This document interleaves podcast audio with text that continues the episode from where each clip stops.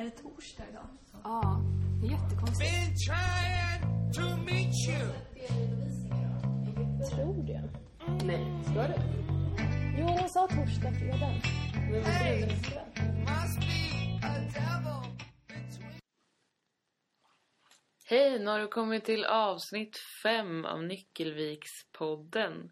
I det här avsnittet har vi intervjuat gästläraren Mikael Stenmark på bild och grafisk. Han är en mästare på spel. Välkommen! Avsnitt idag, men jag har fortfarande inte... Jag ska egentligen spela in olika klasser. Men eftersom du är gästlärare så kvalar du in. Du tänka dig att vara med i den här podden? Det är en väldigt kort intervju. Som kommer handla om... Den kommer handla om vad du gör Jaha, ja det kan och göra. vad du har gett oss för uppgift. Ja, det kan vi göra. Men, kan, du, kan du säga vad du heter? Jaha. Jag känner inte alls i form för det här idag. Det ingår i jobbet. Ja, ehm, ja Mikael Stenmark. Och vad jobbar du med? Jag är... Eh, ja, vi tar om den här frågan. Jag har ju så jävla många yrkesroller. Men då får du Ehm, säga alla. Ehm, nej, man kan säga... Nej, men jag, är, jag är creative director eh, normalt inom spelindustrin. Det betyder att jag skapar spel i alla dess former. Jag jobbar också med något som heter Arctic Game Lab som är en industriell satsning från en region, i det här fallet Skellefteå, Piteå, Boden-regionen för att skapa en spelindustri. Eh, Och det är eh, vad jag egentligen lägger ner mest tid på just nu. Och det beror på att jag har jobbat med spel i 30 år. Just det. Och har gjort allt med spel. Har gjort mycket och förstår därför industri eh, såväl som i detalj som på den större liksom, strategiska nivån. Vad ska du lära oss den här veckan? Den här veckan ska vi lära oss lite om spelindustri. Varför man, om man är en kreativ människa och konstnärligt lagd, passar väldigt väl in i spelindustrin. Och så ska vi lära oss göra brädspel. Du har ju pratat en del om matte i spel. Är det viktigt att man kan matte om man ska vara bra på spel? Jag återkommer nog mest till mekanik, men i mekaniken ingår ibland matten. Om man ska programmera är matte viktigt. I övrigt så behöver man inte ha mer än en, en, en grov uppfattning om vad matematik är. Eh, Däremot bör man förstå mekanik, funktion det vill säga. Som i vad, vad målet är, eller vad är det för funktion, vad, vad som ska hända eller vad, Mm, vad är mekani- funktionen? ja, mekanik.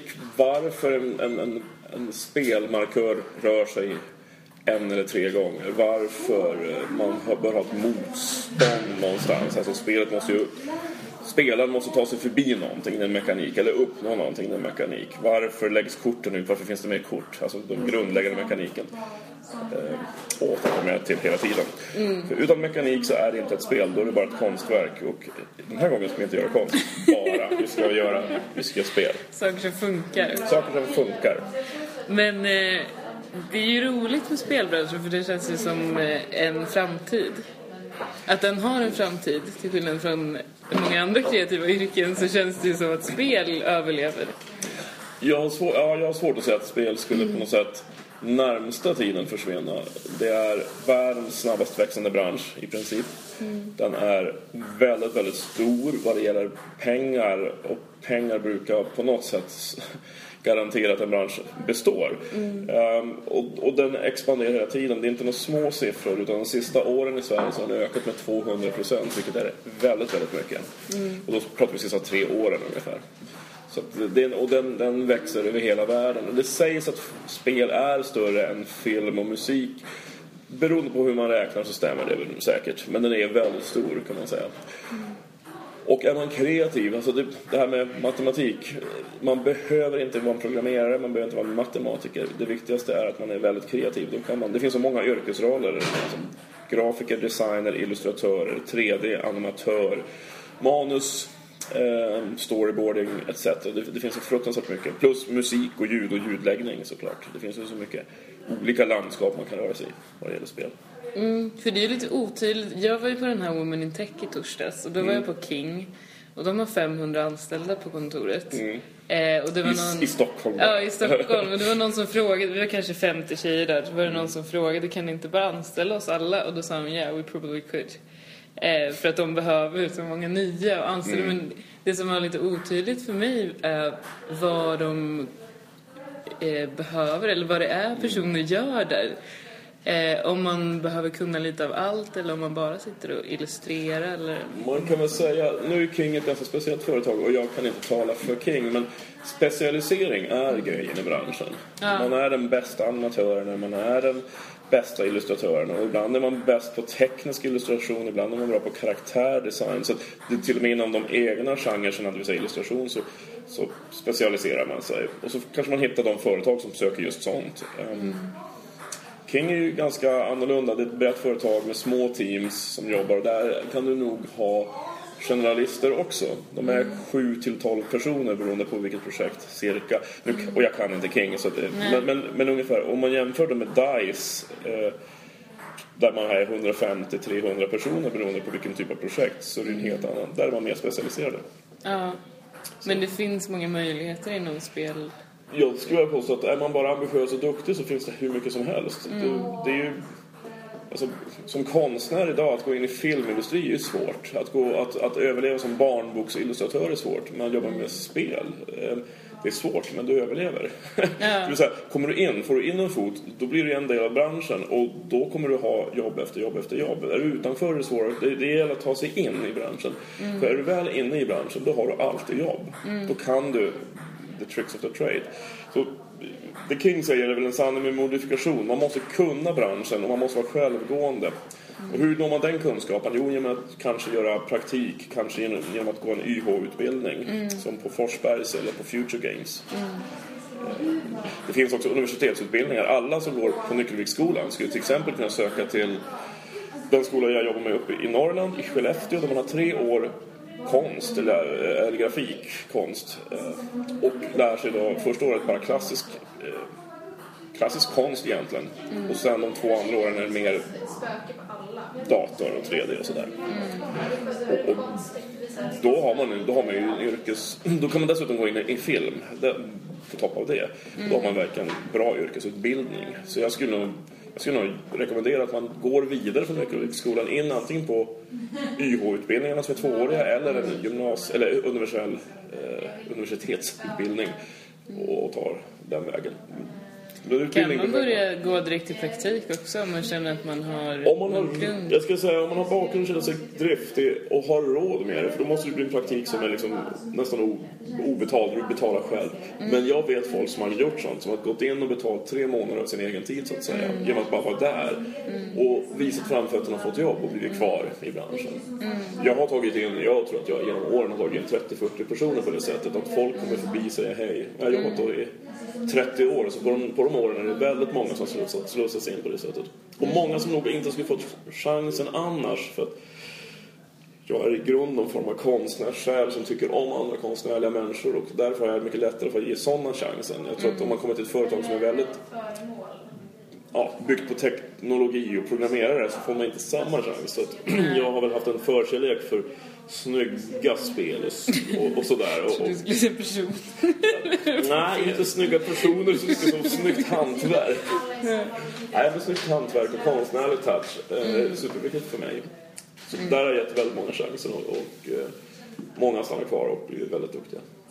Och Det, det, är, det är en väldigt bra bransch. Det är, det, är, det är mycket jobb, det är hårt jobb och man ska inte tro att det är någonting annat. Det, I Sverige är det 4 000 personer som jobbar med spel.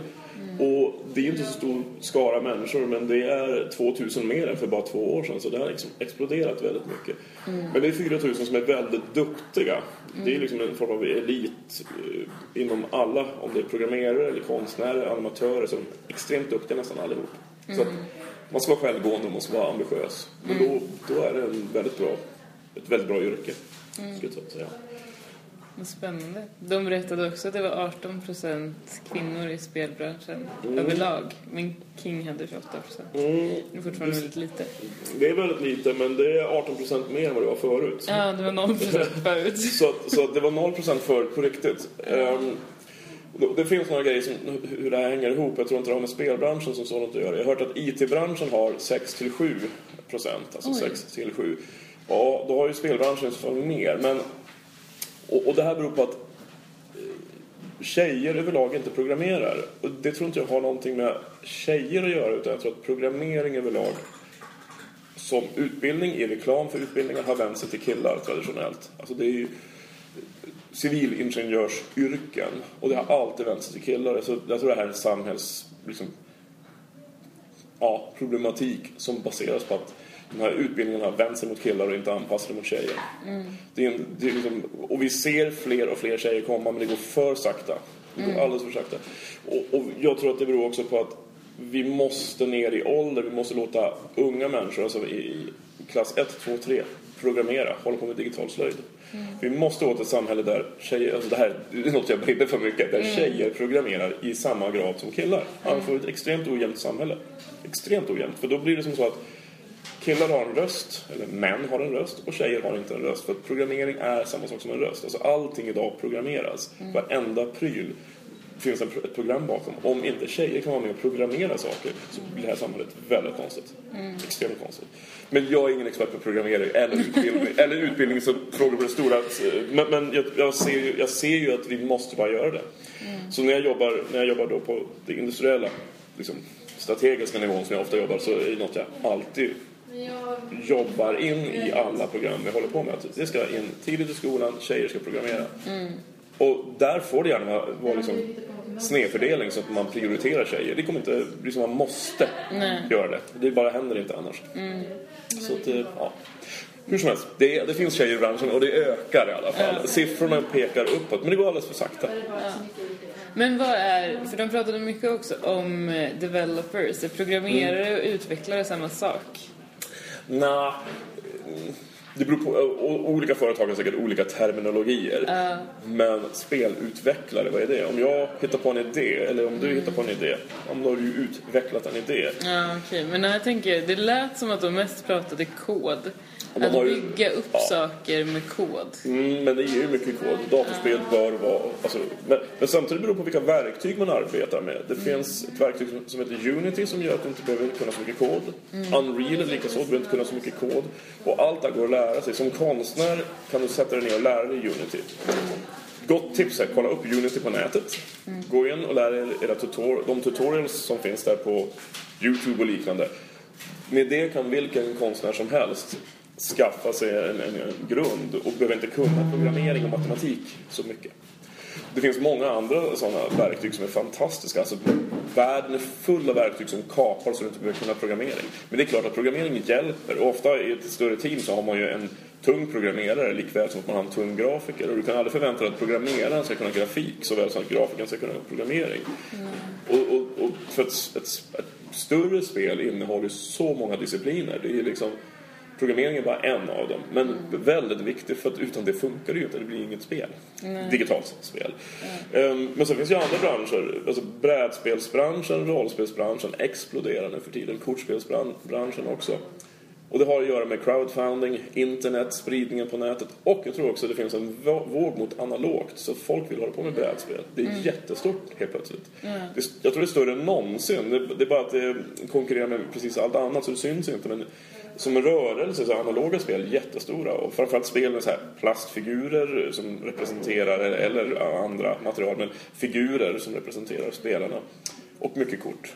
Ehm, för att tekniken är helt plötsligt väldigt tillgänglig. Alla kan skulptera i Maya eller 3D och så kan man printa ut det här. Alla kan göra kort själv för Photoshop och Illustrator möjliggör vad som förut var förbehållet väldigt få människor. Så helt plötsligt har vi verktygen till att göra alla de här sakerna. Okej, men kommer då hantverk få högre status igen? Absolut. För att det som är handgjorda, eller handgjorda saker då blir mer exklusivt Jag vet inte, jag vet inte om jag... Om jag har varit. Jo, jo, det är väl klart att det får... Jag vet inte om jag, det är en gammal mans önskan, men det hoppas jag. jo, men det är väl sådär, men kvalitet, kvalitet, bra berättade historier, bra tecknade saker, bra illustrerat, bra design är alltid en asset. Och i en värld där det bara görs mer och mer och mer, produceras massor med spel, massor med saker, så kommer sånt vara ännu mer värt. Det är som med film och allting. Alltså vi, vet, vi vet ju när en film är bra, det känner ju alla. Det är ett bra hantverk. En bok som är bra är bra eh, utifrån hantverket. Så att, ja, men jag, jag, och jag, jag tror vad vi har sett av spel hittills i en bransch som, som snabbt utvecklas. Det kommer komma mycket bra spel. Och precis som alla andra branscher så kommer det mycket skit också. Det är självklart. Det är mycket dynga. Och det, är- det är en bransch driven av pengar och när pengar driver på så får du också massa dåliga, dåliga spel, dåliga produkter. Rent utav dåliga företag som kanske inte är helt hä- hälsosamma att jobba i som, sådär som miljö. Men i det stora hela tycker jag det är ett fantastiskt tillfälle, alltså, ett fantastiskt tillfälle att som konstnär få betalt för det du gör. För det är ju svårt idag. I, I en tid av, av fildelning när ingen får betalt längre så, så faktiskt spel Folk är villiga att betala för spel och folk är beredda att betala via crowdfunding och, och så. Så att spelbranschen är väldigt lyckligt lottad.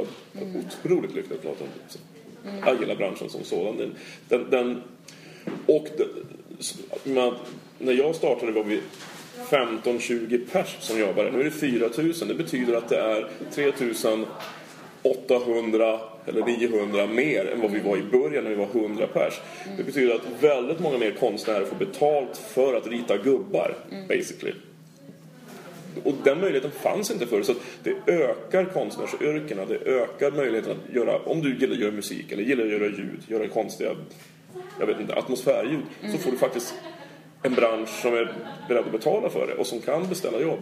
Filmbranschen är så liten så det finns ju ingen som kan jobba med den nästan. Så det är så få, få, få som förunnat att, att jobba inom den. Medan spelbranschen, det, kan, det är en hel bransch. Massor med folk som kan jobba i den. Det är spännande. Ja, och sen, sen dessutom jobbar du i Sverige, då kan du ju lika gärna hoppa över till Finland och jobba som har en princip lika stor bransch som Sverige. Och sen finns den ju i England, Tyskland, Frankrike. Den finns ju i hela, hela världen, det är stora länder i Europa. Där kan du också jobba. Spanien har, eftersom det är ett land där det är billigt att hålla kontor och företag så är det många företag som poppar upp där nu för tiden. Sen har du hela USA, så har du Japan, Korea och Kina. Så att världen är, det är en ganska rolig värld att befinna sig i för du kan jobba var som helst. Har du jobbat i branschen några år, då får du jobb var som helst. Det är ju faktiskt så. Jag har jobbat precis överallt. att, Det är ju... Det känns eh, som en positiv framtid. det är en positiv framtid. det är skönt. Ja. Det känns som det har saknats. Den positiva framtiden, ja den har Inom det saknats. kreativa yrket i alla fall. Nej, men- saknats. Spelbranschen är fantastisk. Det är, därför, alltså, det är den kopplingen man från Nyckelviksskolan gör. Att se att om jag kan komma hit och visa att det finns en bransch där man faktiskt inte bara programmerar utan det är väldigt mycket konstnärliga kvaliteter man söker och discipliner och kunskaper. Så kan det som studerar här gå vidare eller gå rakt in i branschen helt enkelt. Och det är väl därför vi sitter här och gör brädspel. Bara för att skapa en, en, en bild av det. Och få en känsla för vad det kan innebära. Även fast en veckas brädspel är bara en, en väldigt, väldigt lätt touch. Ja. Sådär. Blir blir det ett fint slutord? Eller har du något mer att säga? Jag har Det ingenting var- mer att var- Det var säga. inte så jobbigt som det... Jo, sådär är det. Okej. Nej,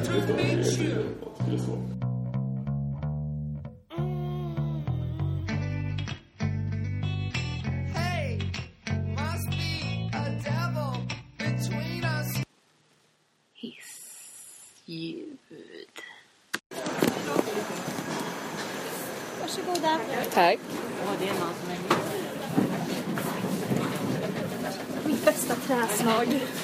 Vad är det för träslag? Plywood.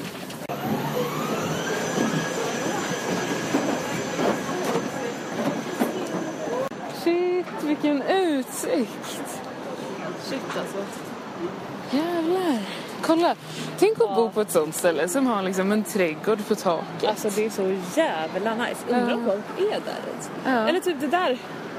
Som har liksom en... Ja. Det är etagevåningar eller? Det är så jävla nice. Det är underbart. Hur länge håller vårställningen på?